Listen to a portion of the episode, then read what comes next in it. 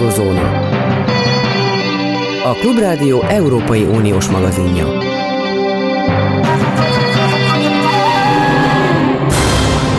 Jó napot kívánok, Zentai Péter beszél itt az Eurózóna műsorvezetője. Arra szeretném emlékeztetni a hallgatókat, hogy bár ez nem olyan lényeges dolog, de én a 2000-es évek elején Washingtonban voltam tudósító, és akkor 2002 tavaszán soha nem felejtem el, mielőtt a választásokon vereséget szenvedett volna Orbán Viktor utolsó külföldi útja Washingtonba vezetett, és én szem és fültanúja voltam annak, amikor arra hívja föl a konzervatív amerikai törvényhozók és gondolkodók nagy gyűlésének, a résztvevőinek a figyelmét a magyar miniszterelnök, mint díszvendég, hogy Amerika ne tévedjen. Nem egyszerűen a terrorizmus a probléma. 2002-t írtunk. Hanem az a két ország, amely a terrorizmus mögött áll, amely a nyugatot életveszélybe sodorja. Ez a két ország Putyin Oroszországa és az akkori kínai vezetés által reprezentált kínai népköztársaság. A két legnagyobb veszély. 2023 elején két ország szent tehén a magyar Orbán Viktor által irányított médiában, ez Oroszország és Kína. Erről a két országról, ennek vezetőiről egyetlen árva rossz szót nem írhat le, nem mondhat el a kormányzati média egyetlen képviselője sem. Akkor 21 évvel ezelőtt, pedig Kína, akkor is Kína volt, Oroszország, akkor is Oroszország volt, Orbán Viktor, akkor is Oroszorsz, Orbán Viktor volt. A parlamentünkben tibeti zászlót lengettek mai kormányzati képviselők, a, nem a fiatalabb nemzedék, hanem az akkori nemzedék tagjai. Tibeti zászlót. Felhívták az emberi jogok megsértésére a figyelmet. Próbálná ezt meg ma az ellenzék a parlamentben el nem lehetne képzelni sem mindazt, amit akkor a Fidesz csinált Kínával és Oroszországgal szemben. A lényeg az az, hogy itt vagyunk, és a magyar kormánynak, Orbán Viktornak talán a legfőbb stratégiainak látszó szövetségese, vagy potenciális szövetségese Oroszország mellett Kína. Mi van minden mögött? Mit keres nálunk, mint minden idők legnagyobb beruházója, egy kínai akkumulátorgyár, amelynek két tulajdonosa ellen egyébként hazájában, Kínában eljárás indult, bűnügyi eljárás. És a dolog megy tovább. Ezek a kérdések adják meg az alapját annak a beszélgetésnek, amelyet Szunomár Ágnessel Kína kutatóval, a magyar-kínai kapcsolatok megfigyelőjével, adjunktussal folytattam, hallgassák. Nyilván a, a gazdasági terjeszkedés céljai azok lehetnek politikai természetűek is, de nem gondolom, hogy ne lennének gazdasági célok is. Kína nem csak világpolitikai, hanem világgazdasági értelemben is egy nagyon jelentős szereplő. A kínai vállalatok terjeszkedése pedig nem kizárólag kínai állami politikai célokat szolgál. Ezeknek a vállalatoknak egy része magántulajdonú, de ha még részben állami tulajdonban is van, akkor is profitorientált elven működik. Éppen ezért a a gazdasági célok sem mellékesek, de valamelyest nyilván alkalmazkodni kell az állami politikai célkitűzésekhez is, úgyhogy e, valóban szerepet játszhatnak ezek a szempontok, de nem kizárólag ezek a szempontok játszanak szerepet. Melleslegesen az utóbbi időkben igazából, mintha félelmet azt teremtene a vezető nyugati országokban, elsősorban az Egyesült Államokban, de más összefüggésben Ausztráliában és elsősorban talán politikai összefüggésben, vagy geopolitikai összefüggésben Japánban, Dél-Koreában, hogy az új fajta gazdasági dominanciára való törekvés az csupa olyan ágazatot érint, amiben a nyugat a legerősebb, tehát például az elektromos mobilitás, az mesterséges intelligencia, a világűr legkülönbözőbb olyan felhasználása, amely korábban nem volt lényeges már, lényegesnek számít, aztán a hidrogénre való, a hidrogén gazdaságra való átállás.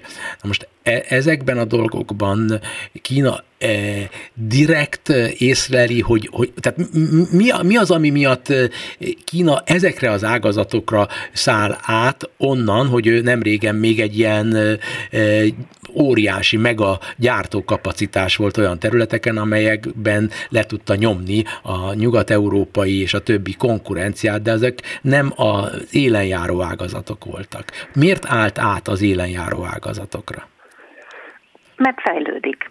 Ez a, a, a gyártó központi lét, az, hogy az ember, az, hogy egy adott ország alapvetően gyártásra alapozza a fejlődését, az elvileg, az elvileg egy átmeneti időszak a fejlődésben, az a fejlődés, melyről tovább szokás lépni, így jártak el a mai fejlett országok is, ahol ma már klasszikus értelemben vett összeszerelés, gyártótevékenység kevésbé jellemző. Ezen a lépcsőfokon kíván Kína is tovább lépni, és ezt egyébként elég sikeresen teszi, és ön innovatív iparágakat említett, ezekben az innovatív iparágakban kíván Kína is sikeres lenni, a 2000-es évek eleje óta tesz rengeteget azért egyébként kormányzati szinten is, de az egyes vállalatok is, hogy ezekben a ma legversenyképesebb, leginnovatívabb iparágakban tudjanak sikeresek lenni, és egyébként elég jó úton haladnak, mert hogy valóban versenyképessé váltak. Az, hogy a versenyképessé váltak, annak a bizonyítéka, hogy a világ legkülönbözőbb részein tudnak üzletekre szert tenni, és tulajdonra szert tenni, és befolyásra szert tenni, nem szükségszerűen rossz értelemben befolyásra szert tenni. Ebben az egészben Közép-Európa és jelesül Magyarország azáltal, hogy most nagyon komolyan középpontba került ez a téma nálunk, az az akkumulátor gyár, ami kínai tulajdonban, és ráadásul kínai munkásoknak a részvételével fog épülni, és az az, azok az akkumulátorok nyilván kínai eh, gyártmányokba fognak bekerülni. Szóval ez az egész eh, dolog Közép-Európa szemszögéből egy kínai stratégiai terjeszkedésnek a része, vagy Közép- és Kelet Kelet-Európa és Magyarország önként és dalolva jelentkezik be Kínánál. Melyiket tartja a lényegesebbnek? Nem gondolom, hogy az egyik lényegesebb, mint a másik. Egyrészt Kína körülnézett a világon, talált magának különböző területeket, ahol van lehetősége arra, hogy a gazdasági lábát megvesse. Nyilvánvalóan az Európai Unió, vagy Európa úgy általában egy nagyon fontos piac Kína számára, viszont nyilván a teljes európai régiót nézve mondjuk gyártatási feladatokra a kelet-közép-európai régió alkalmasabb, mint mondjuk Nyugat-Európa. E tekintetben nem gondolom, hogy Kína máshogy kezelne minket, mint a nyugat-európai vagy az amerikai vállalatok.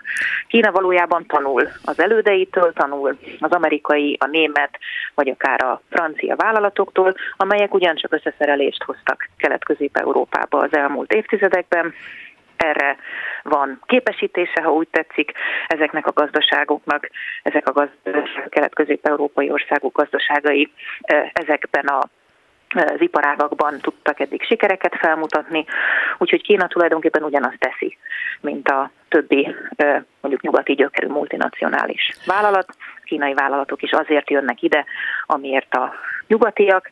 Az, hogy a kelet-közép-európai országok mennyire nyitottak a kínai vállalatok befektetéseire, az egy másik kérdés.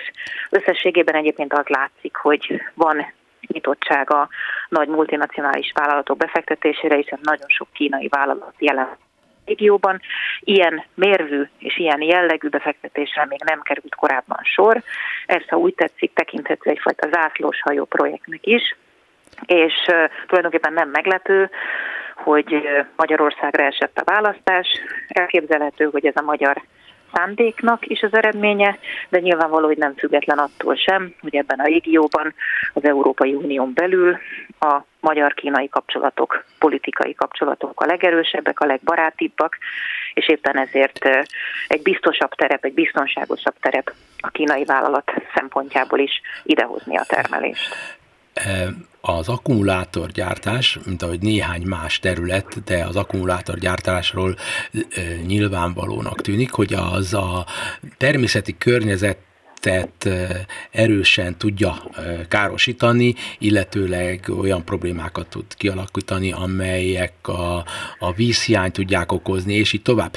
Na most az, hogy nálunk egy ilyen hatalmas beruházás van, ami tényleg páratlanul nagynak tűnik, az kétségtelenül önmagában véve egy nagy érték.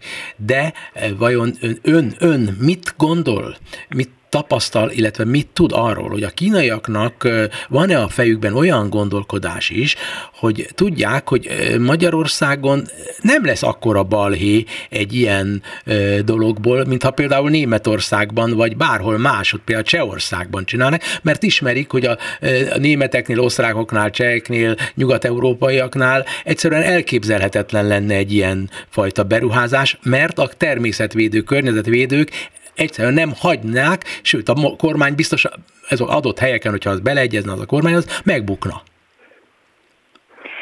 Ezért említettem, hogy nyilvánvaló, hogy a politikai szálnak is van, annak, hogy a magyar és a kínai kormányzat között a, az együttműködés az hagyományosan jónak tekinthető, még a jelenlegi körülmények között is, amikor azért a kínai reputáció Európában nem ugyanolyan, mint korábban volt. Ezért biztos, hogy ez, ez az ön által említett szempont is szerepet játszik a dologban, hogy milyen mértékben, ezt sajnos én nem tudom hát, nem megítélni, mert nem, nem látok a színfalak mögé. Uh-huh. Viszont az szintén ehhez kapcsolódó, amit ön most mondott, hogy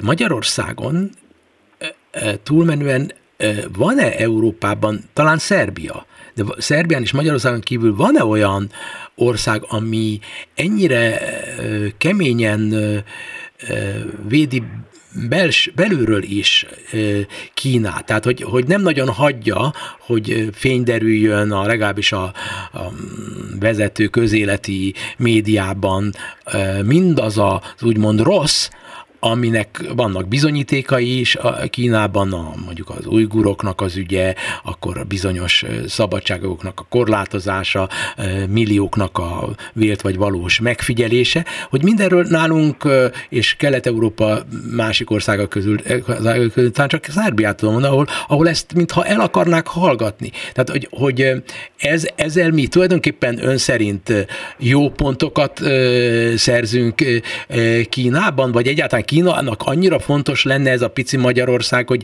hogy ha látja, hogy itt nem bántják úgymond Kínát, akkor, akkor nagyvonalúbbak lesznek?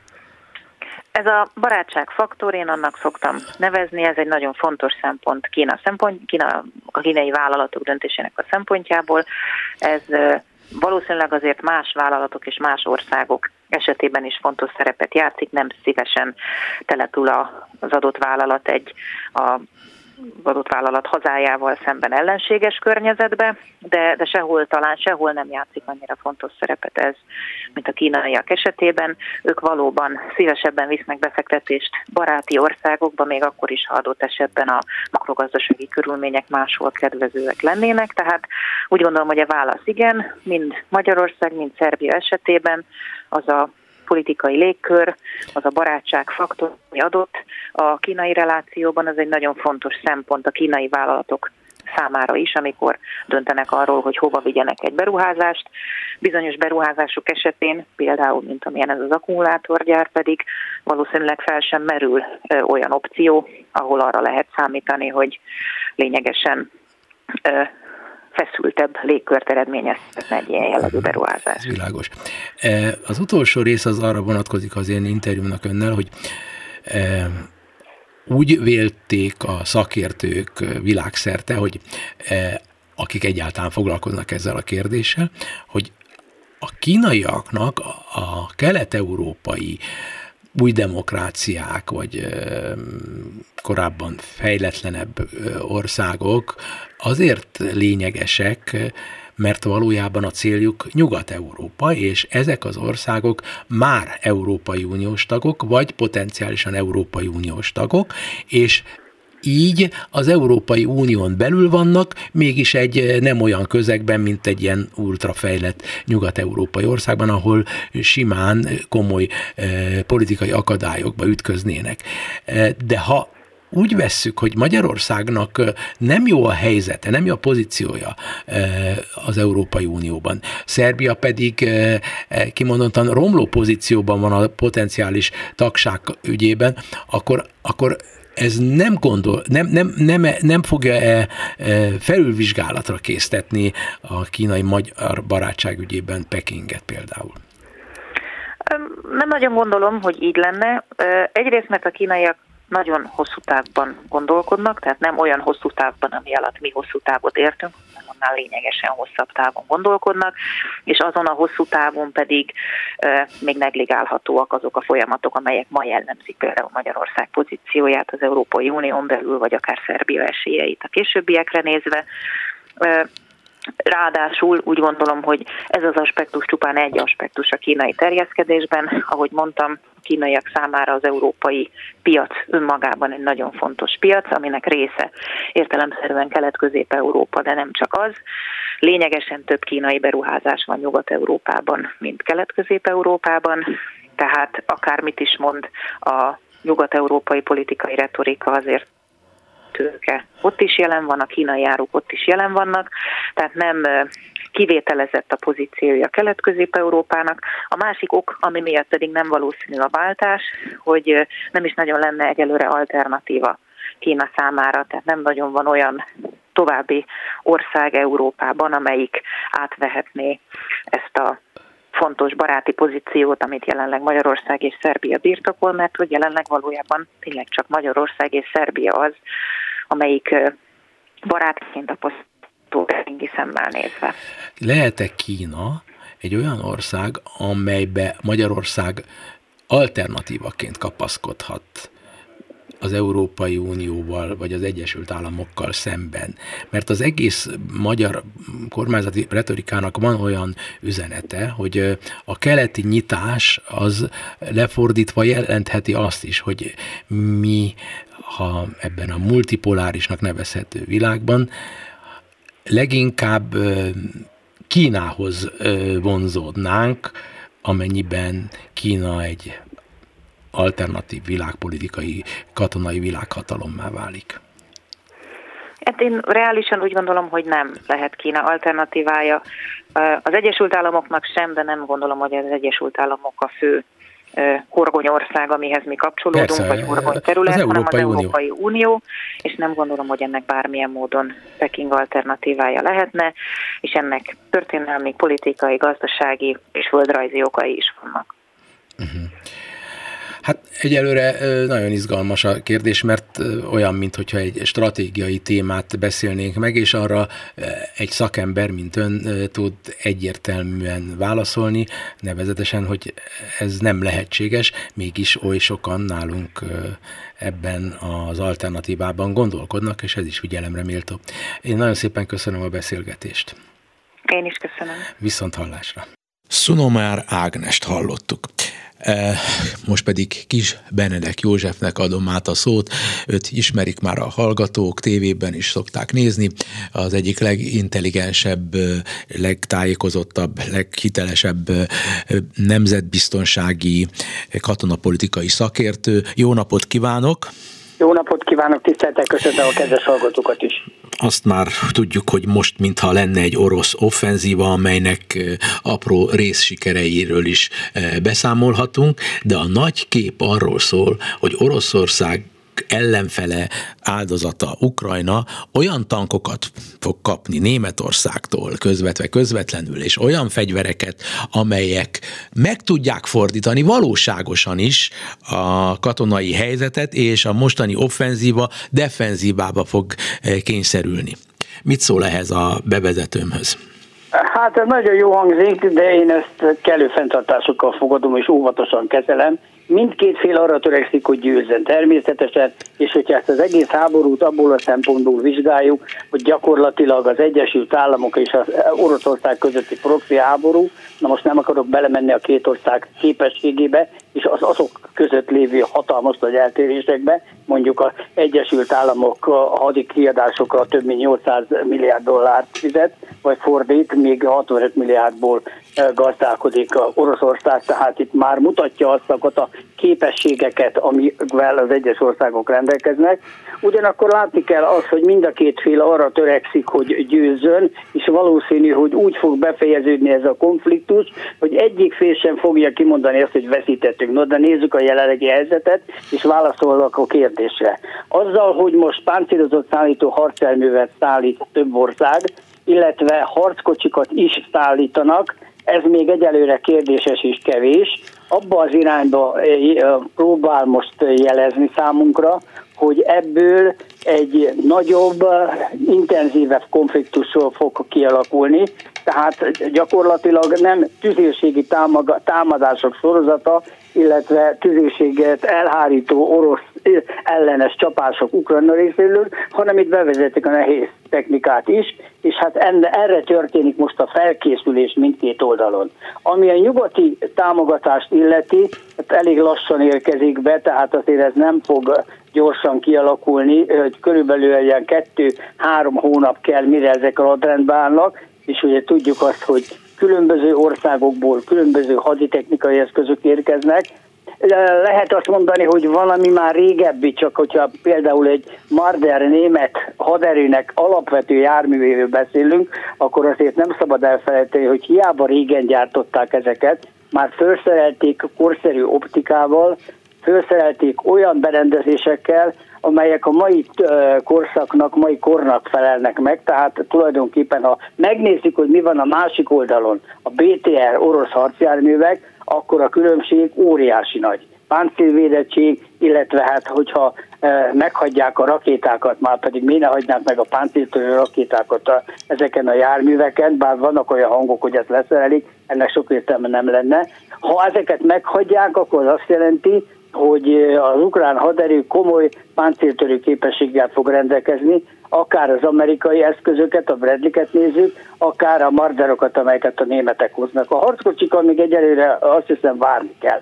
Ami az orosz előretörést illeti, hát az utóbbi hónapok nem nagyon kedveznek az oroszoknak, ha megnézzük azt a területet, amely az első számú célpont számukra, tehát magyarul az Donetsk medencének az elfoglalása. Itt azért nagyon keményen látjuk azt, hogy Szoledárnál, illetve hogyha egy kicsit lejjebb megyünk Bakhmutrán, nagyon kemény harcok folynak. Tehát itt az ukránok védelmi vonalat építettek ki, és hogyha megyünk nyugatra, mondjuk ha ezt a város sikerül elfoglalni, ami még nem történt meg, akkor ugye a következő cél orosz részről Szlovjansk és Kramatorszak az elfoglalása, Na most itt is védelmi vonal van, meg még előtte is, hát erre volt ideje az ukránokhoz kiépítsék, tehát erre nagyon fel kell készülni. Tehát a háborúnak egy komoly területe lesz ez, illetve egy északi vagy egy déli támadás. Ezt most nagyon nehéz eldönteni, hogy melyik lesz. Mindjárt folytatjuk a beszélgetést, most híreket mondunk, és maradjon kérem a vonalban. Köszönöm. Oké. Okay. Eurozóna. Tehát Kis Benedek Józseffel folytatom a beszélgetést, és uh, utolsó kérdés ebben a komplexumban, az aktualitások komplexumában, hogy uh, ezek a Leopard nevű legendás, hírű, ikonikus uh, német tankok uh, megjelenése, potenciális megjelenése, tehát ha jól értem, akkor nem százszázalékos még, illetőleg, hogyha azok megjelennek, akkor uh, egészen fantasztikus méretű, nagy tankcsakákra, tank, tankcsatákra kell számítanunk ismét először a második világháború befejezése óta? Igen, úgy néz ki, hogy gépesített alakulatokat fognak felállítani, tehát nehéz gépesített alakulatok, amiben vannak harckocsik, vannak páncélozott szállító harcjárművek, ennek különböző fajtáját alkalmazzák, és hát természetesen a gyalogságnak is vannak olyan egyéb eszközei, például Hamvik, amit az amerikaiaktól fognak kapni. Tehát ami a lényeg itt az, hogy a alapvetően nyugati felszerelésekből alakítják ki az új gépesített dandárokat, és hát ezzel fognak majd támadni. De hát nyilván a másik oldalon is, tehát orosz oldalon is hasonló lépések történnek.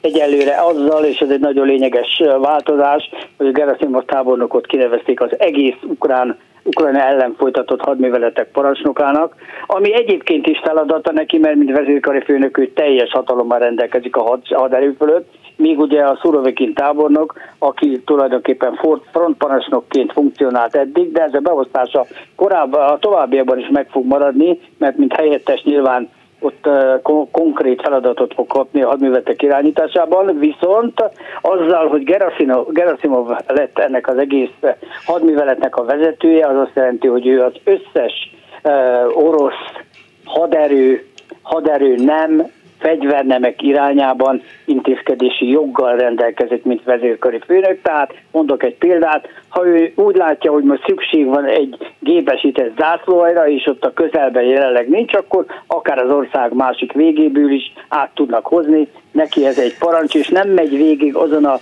meglehetősen bonyolult bürokratikus rendszeren, ami most, meg egyébként korábban is az, az orosz vezetésben benne volt. Tehát egyszerűbbé teszik a döntéshozatalt, mert azzal, hogy Gerasimov a felelős, ő pillanatok alatt ki tudja adni az utasítást, ahol nem kell magyarázkodni, meg különböző személyeknek bizonyítani dolgokat, hanem promptra azonnal készen állnak a csapat erősítésekre, tehát nyilván ez azt jelenti, hogy az orosz erők is sokkal könnyebben bevethetők lesznek, illetve ha éppen légi támogatásra van szükség, akkor utasítja a légi erőt. Szurovikinnek nem volt ilyen lehetősége, tehát ő csak a szárazföldi, illetve a különleges erőket irányíthatta eddig. Tehát itt is egy minőségi változás történik, és nyugodtan kijelenthetjük azt, hogy mind a két oldalon minőségi változás történik, és azzal, hogy ez bekövetkezik, egy eh, sokkal bonyolultabb harctevékenység alakul ki. Ehhez még hozzá szeretném tenni azt, hogy ugye jelenleg folyik egy gyakorlat eh,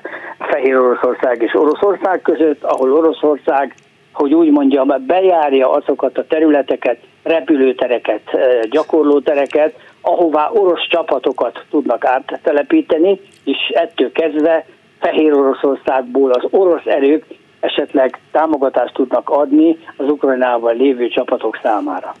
Hát ez hallatlan kalandorság a, a, elsősorban az, az agresszor részéről, hiszen az agresszornak, Oroszországnak e, tízezres áldozatszámmal, áldozatszámmal kell kalkulálnia. Hát Oroszországban ez, ez azért mégiscsak egy, egy, egy, egy hatalmas dolog, hogy, hogy orosz emberek, családjai azt fogják hallani, hogy a ismerőseik, rokonaik egy másik országban halnak meg, és fogalmuk nincs tulajdonképpen, hogy mire föl? Minek? Hát most már nem nagyon beszélnek arról, hogy itt egy különleges művelet folyik. Most már azért itt egyre többen nyilatkoznak, sőt, még Putyin is mondta, hogy háborúban állunk, tehát itt már, de már túl vagyunk ezeken. Aztán, hogy azt a lakosság ezt hogyan fogadja, de és hogyan fogadja azt, hogy a fekete zsákok érkeznek haza, vagy haza se érkeznek, mert televe a csapatok mögött ott vannak a mozgó krematóriumok, és megsemmisítik őket, tehát azt mondják, hogy eltűnt, nyilvánítják az illető szemét, az azt jelenti, hogy nem tudják, hogy hol van, és nem háborúba esett el. Tehát itt azért vannak ilyen apró trükkök, amivel az oroszok játszadoznak, de hát bocsánatot kérek, háborúról van szó, tehát ez nem, de, de, nem de ezt a háborút... kis emberek tömege hal meg. De, de ezt a háborút senki nem kényszerítette objektíve így Oroszországra. Van. Így van, így van, igaza van, és ebben viszont majd lehet egy olyan fordulat, hogy meg fogják kérdezni az oroszok, hogy tessék mondani, és miért van ez? Miért kell nekünk a, a szláv testvéreinket halomra ölni? Igen, ez fölmerül az oroszokban. Hát lehet látni, hogy nagyon sokan dezertálnak, lehet látni azt, hogy a Wagner csoportokat alkalmazzák, lehet látni, hogy nem az igazi oroszok vannak a frontvonalon, hanem különböző nemzetiségiektől származó emberek, hát a csecsenektől kezdve a fene tudja, milyen zsoldosok vannak, és hát tulajdonképpen az oroszokat hogy úgy mondjam, nagyon óvatosan fogalmazok, kímélik ebben a háborúban. Megeszem a fejem, hogyha ezt a nyugat haj, ha, hagyni fogja. Tehát egyszerűen már a nyugatnak sincs visszaútja, csak egyetlen útja, hogy minden áron meg kell védeni, segíteni uh, Ukrajnát. Ez, ez, ez, ez, ez, ha, ha, ha ezt nem teszi meg, akkor a világ vége van.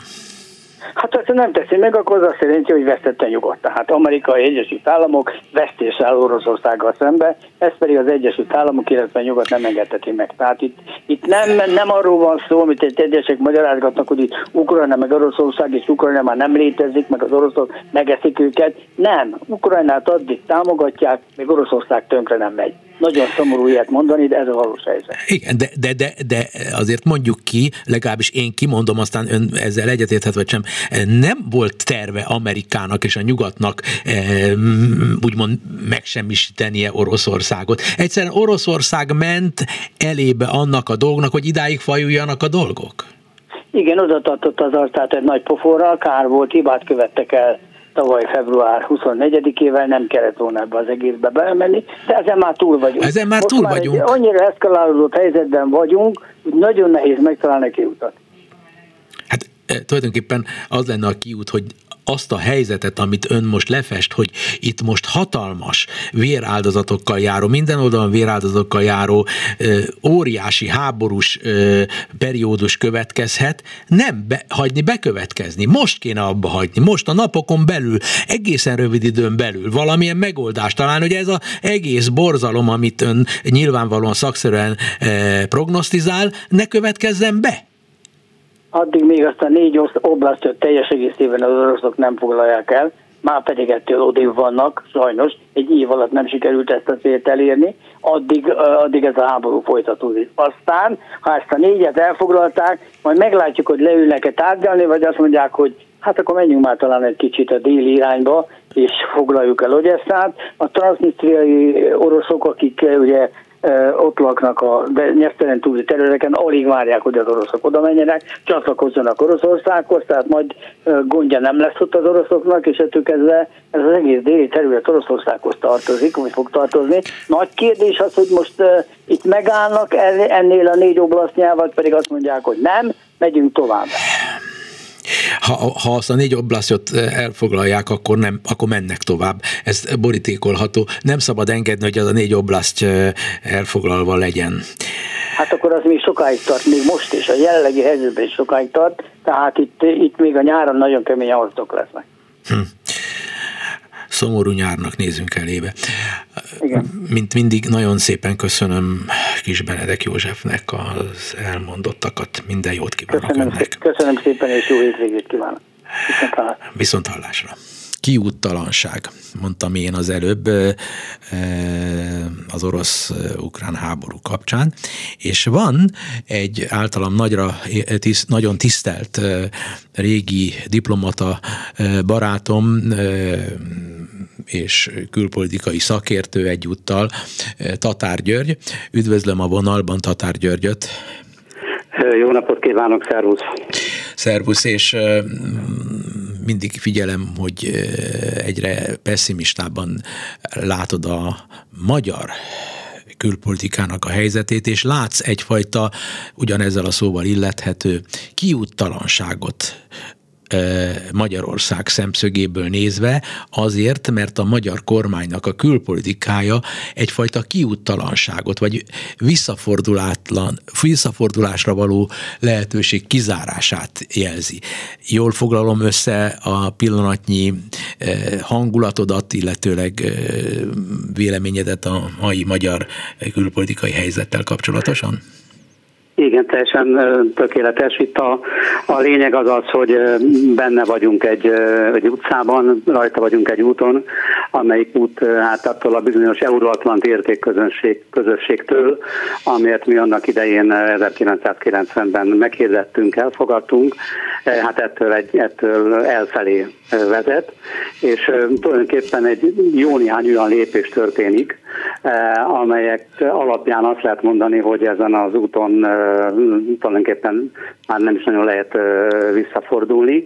Ennek az útnak számos állomása is volt, és példaként lehet említeni számomra az Orbán Viktornak a legutóbbi beszédét, amit a Szélkámán Alapítvány vacsoráján mondott néhány nappal ezelőtt, és amit ugye összefoglalta az egyik kolléga, amiből én sokakkal ellentétben arra következtettem, hogy ez egy nagyon megfontolt beszéd volt, nagyon jól végig gondolt beszéd volt, tehát nem adhok jellegű kijelentéseket tett a miniszterelnök, és ilyenkor mindig figyelembe kell venni, hogy Orbán Viktor azért a legnagyobb vezetői tapasztalattal rendelkező politikusunk, tehát ő már adhok jellegű kiszólásokra nem ragadtatja magát, minden lépése eléggé megfontolt.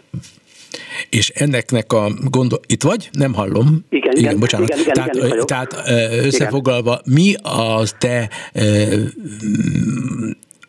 szintézised ebből a mostani beszédből, ez egy minőségileg új dolog, vagy valamilyen folyamatnak egy folytatásának a jele, de egy minőségileg másik karaktert kapott a, a, a dolog?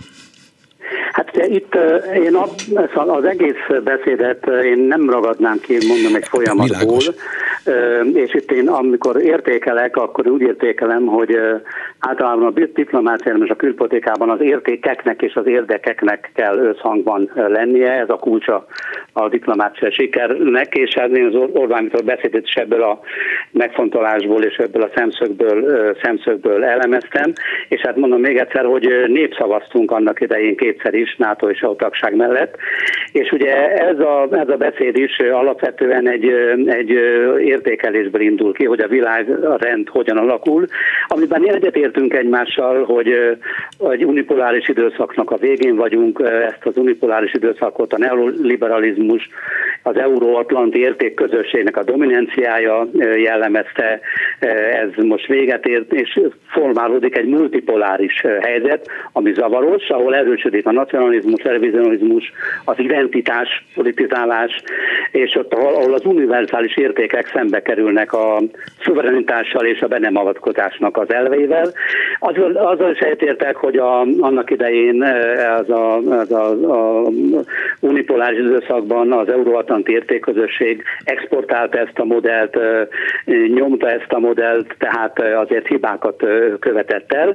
Ahol nem értek egyet, az például az, hogy ugye itt az Orbán Viktor a pólusokról beszél, és pólusoknál csupán egyes államokról beszél, valójában azonban a pólusok, amelyek kialakulnak, azok civilizációkat és egyben értékrendeket tartalmaznak, és ezek a pólusok nem feltétlenül jelentik azt, amit jelez, hogy ez egy hidegháborús tömbösödés vagy blokkosodás előtt állunk. Valóban ebben a, ebben a rendszerben meghatározza USA és az Kínának a, a versengése, sőt, sőt rivalizálása, és ez Egyetértek azzal is, hogy bipolaritáshoz is vezethet, de hát azért az nem nincs meg, hogy a bipolaritásról szólván lehet ez a demokráciák és az autokráciák közötti versengésben is meghúzni a vonalat.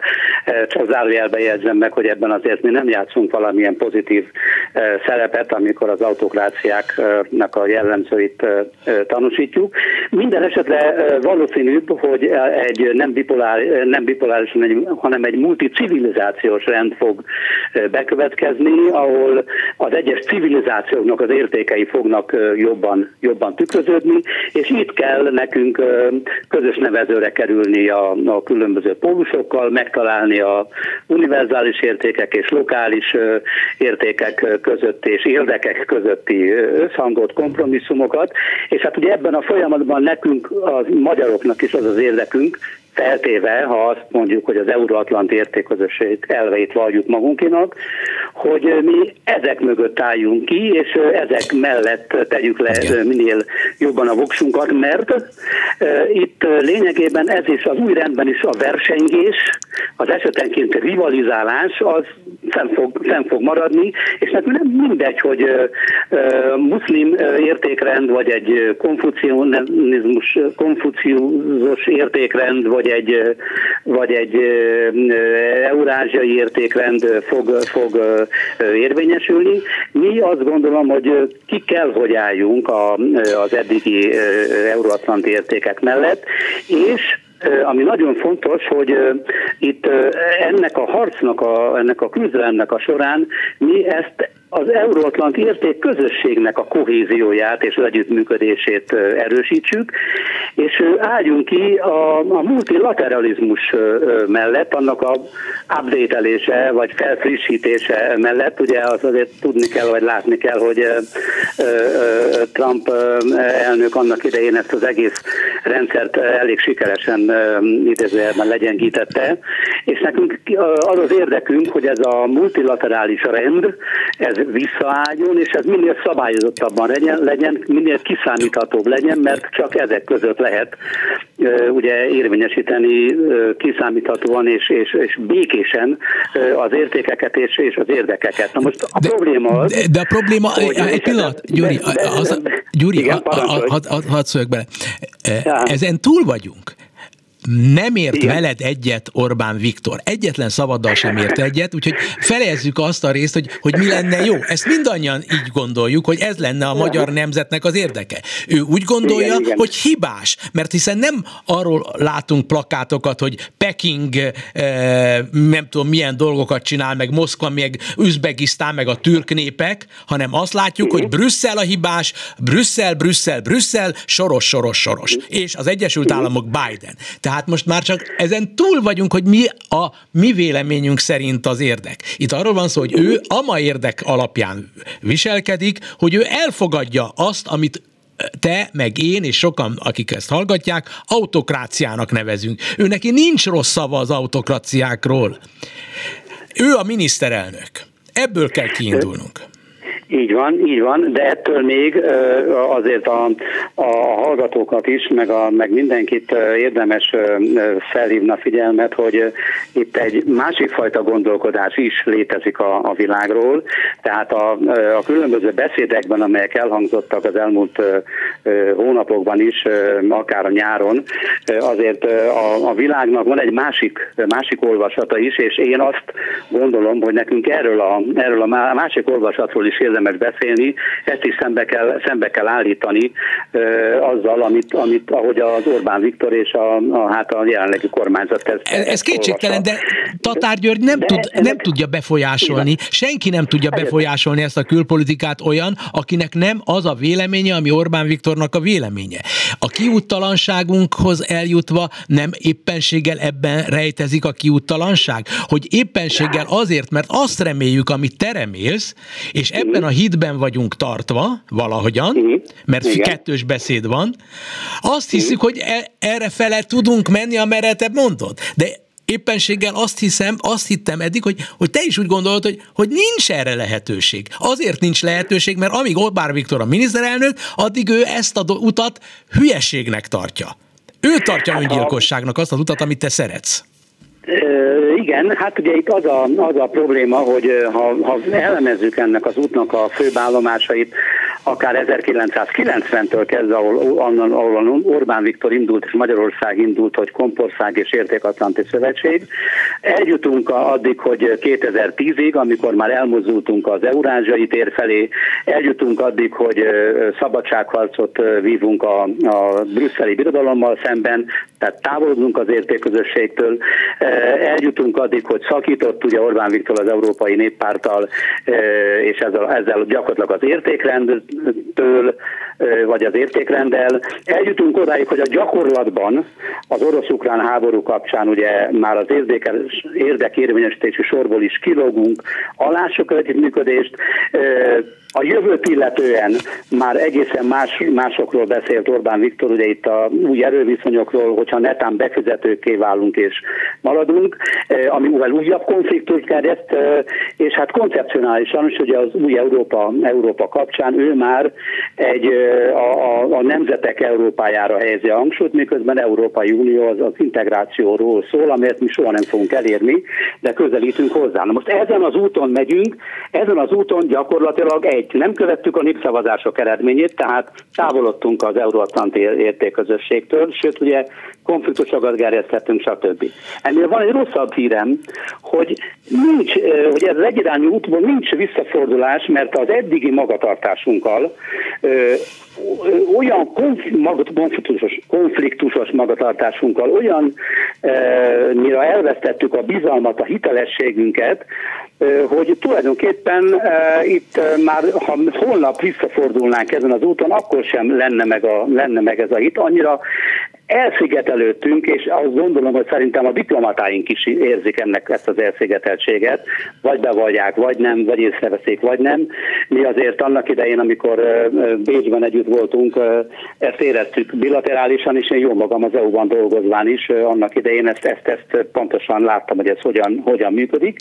Most a leg, ennél rosszabb hír, hírem is van, hogy ö, ugye azáltal, hogy a többször is kétharmaddal megszavazta a magyar nép Orbán Viktort, ezzel tulajdonképpen a külföld oldaláról magában a nemzetben is elveszett a bizalom, és hadd fejezem be egy még rosszabb hírrel, hogy ez a helyreállítás ennek a bizalomnak nagyon-nagyon hosszú évekbe fog telni, tehát hogy, hogy ezt, ezt hogy mit lehet tenni, az, az, az, az, az, az, az, egy, az egy másik kérdés, de tovább mennék, mert azért ez az út, ami nincs visszafordulás, azért vezet is ö, valamerre, tehát azért látnunk kell ennek az irányát is, és ha, ha, ha, ha elemezzük ezt az utat, akkor egyrészt ö, ö, ugye a tény az, hogy van egy nagyon erősödő, van egy erősödő eurázsiai ö, orientációnk, miközben még mindig azért persze ragaszkodunk és hangsúlyozunk, hogy az Euróatlanti értéközösséghez tartozunk, de tény az is, hogy ellenezzük az úgynevezett amerikai értékeket, mint például a liberalizmust,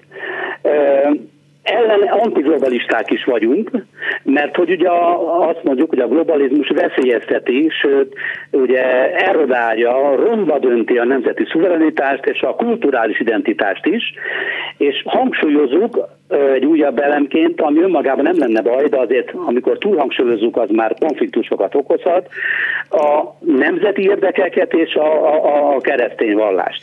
Nem tudom, hogy a szerkesztő egyetért ezekkel a, ezekkel a, ezekkel a, ezzel az értékeléssel. Hát persze, hogy egyetértek, én csupán a, a kiútnak a, a, a, a, az a rész, hát az, hogy látjuk, hogy Orbán Viktor folyamatosan, tulajdonképpen 90 óta, ha visszatekintünk, kettős beszédet folytat, az nyilvánvaló. Ugyanezt végigcsinálta a liberális internacionálval, ahogy említetted, a, a néppárttal, mindegy. Tehát mindig elhiteti az, hogy azért még nem szakadtunk el, de a legvégén mindig elszakadunk. Itt most a probléma az az, ami előtt állunk, a mm, számtalan probléma legyiket, szinte a legfontosabb, hogy sejtetni engedi, hogy mi ki fogunk szállni az Európai Unióból. De úgy engedi sejtetni, hogy mi azt olvassuk ki, hogy Brüsszel a bűnös. Ami miatt nekünk rossz lehet, ha rossz, az bűn, az a Brüsszel miatt van. De ugyanakkor, ha én most azt mondanám, hogy ebből az következik, hogy kilépünk, akkor a hivatalos válasz az lesz, hogy nekünk eszünk ágában sincs, nekünk eszünk ágában, mi, mi, mi, mi a NATO-nak és a Brüsszel és mindennek a tagjai vagyunk, hát érdemes végighallgatni csak a pénteki mai rádióinterjúját a miniszterelnöknek. De mégis az a dolgok természete ismerve Orbán Viktort, hogy amit egyszer megsejtett, az be fog következni. Vagyis az Európai Unióból kiszállás be fog következni. Mert ezt csinálta a néppártal, ezt csinálta a liberális internacionál, mindennel ugyanezt csinálta. Ez az ő természete. El hát, fogunk a, jutni. Mi lesz velünk? Az, az, az alapprobléma az az, hogy az, az ő politizálásának az alaptermészet a konfliktus keresése és a konfliktusoknak a, a kiélezése. Ugyanakkor az Európai Uniónak az alap értékei közé a, a párbeszéd és az együttműködés a másiknak. De ez, ez őt nem érdekli tartozik. Most én, nem a, én azt, azt lehet mondani, hogy ő kilép, ugye nyilván az EU szabályok szerint kiléptetni bennünket nem lehet. Én jelenleg az értékelés alapján azt mondom, hogy ez az út, amin vagyunk, mint ahogy annak idején az az út is, amelyet ő az Európai Néppártban bejárt, az is végül is az Európai Néppártból történő kilépéshez, kinyomul kiszoruláshoz, kirekesztéshez, vagy bárhogy is fogalmazunk. Lényeg az, hogy már nem tagja oda vezetett, és már nem tagja az Európai Néppártnak. Tehát a perifériára, a perifériára szorult. Na most, ha mi is ebből az euróatlanti értékközösségből valamilyen formában kiszorulunk, akkor gyakorlatilag ez a, és ezzel kezdtem az egészet, a beszédet, beszélgetést tulajdonképpen, hogy az érték, az érték érdekeket és az érdekekkel össz, érdekeket összhangba kell hoznunk, de ekkor viszont bármilyen értékeket is val magáinak Orbán Viktor, a magyar érdekeknek az érvényesítését nem fogja tudni ö, ö, ö, megvalósítani, mint ahogy tulajdonképpen az Európai Néppártból való kilépés is gyakorlatilag az európai döntéshozatalban egy nagyon komoly veszteséget jelentett Magyarország számára, mert egy, egy politikai, a, legvez, a vezető erők egyikéből került ki, tehát esetek nagyon fontosak, amikor Igen. még már megfogalmazódnak a politikák, hogy mi annak annak abban részt vegyünk, és ott a magyar érdekek szerint alakítsuk azt a, azt a politizálást. Igen. Úgyhogy eh, lehet, itt, itt az kiutalanságról eh, beszéltünk, a kiút azonban van, mert eh, én azt gondolom, hogy itt a párbeszédet kellene erősíteni, én ennek a párbeszédnek a gondolatának is nagy híve vagyok, mert itt az a, a tulajdonképpen akár tetszik, akár nem, idővel a magyar nemzet rá fog kényszerülni arra, hogy meghallgassa a másik oldalt is, a Magyarországon belüli másik oldalt is, tehát amiről mi a, amit beszélgetünk, igen. hogy mi, mi hogyan olvassuk a, a, a világot, de, de hát ezt meghallgatja. az alakulását. Meghallgatja a hát magyar a... nemzet, hidd el, hogy meghallgatja. Nem érdekli anna, azt a részt. Őket csak az érdekli, amit Orbán Viktor mond. Orbán Viktor egyetlen szabaddal sem ért egyet, semmilyen formában nem fogadja el a párbeszédet, a Navracsics elmondhatja százszor ezt a szót, hogy párbeszéd, párbeszéd, a valójában ők elutasítják a párbeszédet, mert nem az a lényege a dolguknak. A dolguknak az a lényege, hogy egyoldalúan győzzön valaki ebben a konfliktusban, ami Magyarország és Brüsszel között van, és az mi legyünk. Erről szól. Így van, és ebben, ebben mi a bukó oldalon vagyunk, ezt, ezt látni kell. Az eddigi állomások, amik, amiken, amiken keresztül mentünk, ezek sajnos a, a bukás irányába mutatnak, úgyhogy ezt, ezt viszont látni kell. Ezt kell megfontolni, hogy Igen. ezt választjuk-e, vagy pedig egy másik fajta politizálást, amiből talán jobban jövünk ki. Nem ők, nem csak a kormányzati oldal, hanem az egész magyar nemzet. Hát ez, ez, ez, ez, ez, ez az árszó, ez az árszó. Hát nagyon szépen köszönöm, és sajnálom, hogy ennyiszer kell belekotyognom a dolgokba, de engem idegesít ez az egész téma, mint ahogy téged is, és mind a ketten hazafiasan gondolkodunk, csak én nagyon-nagyon pessimista vagyok, te pedig egy picit óvatosan optimista vagy, de nagyon örülök, hogy vendégül láthattunk, a, és elmondhattad a véleményedet. Minden jót kívánok a műsornak vége, elköszönök a... Nagyon szépen köszönöm. Mind, szervusz. Viszontlátásra, szervusz. Leocki Miriam, Túri Lui és Bencsik Gyula nevében minden jót kívánok a hétvégére és a következő hétre is. Önök a Klubrádió Európai Uniós magazinját hallották.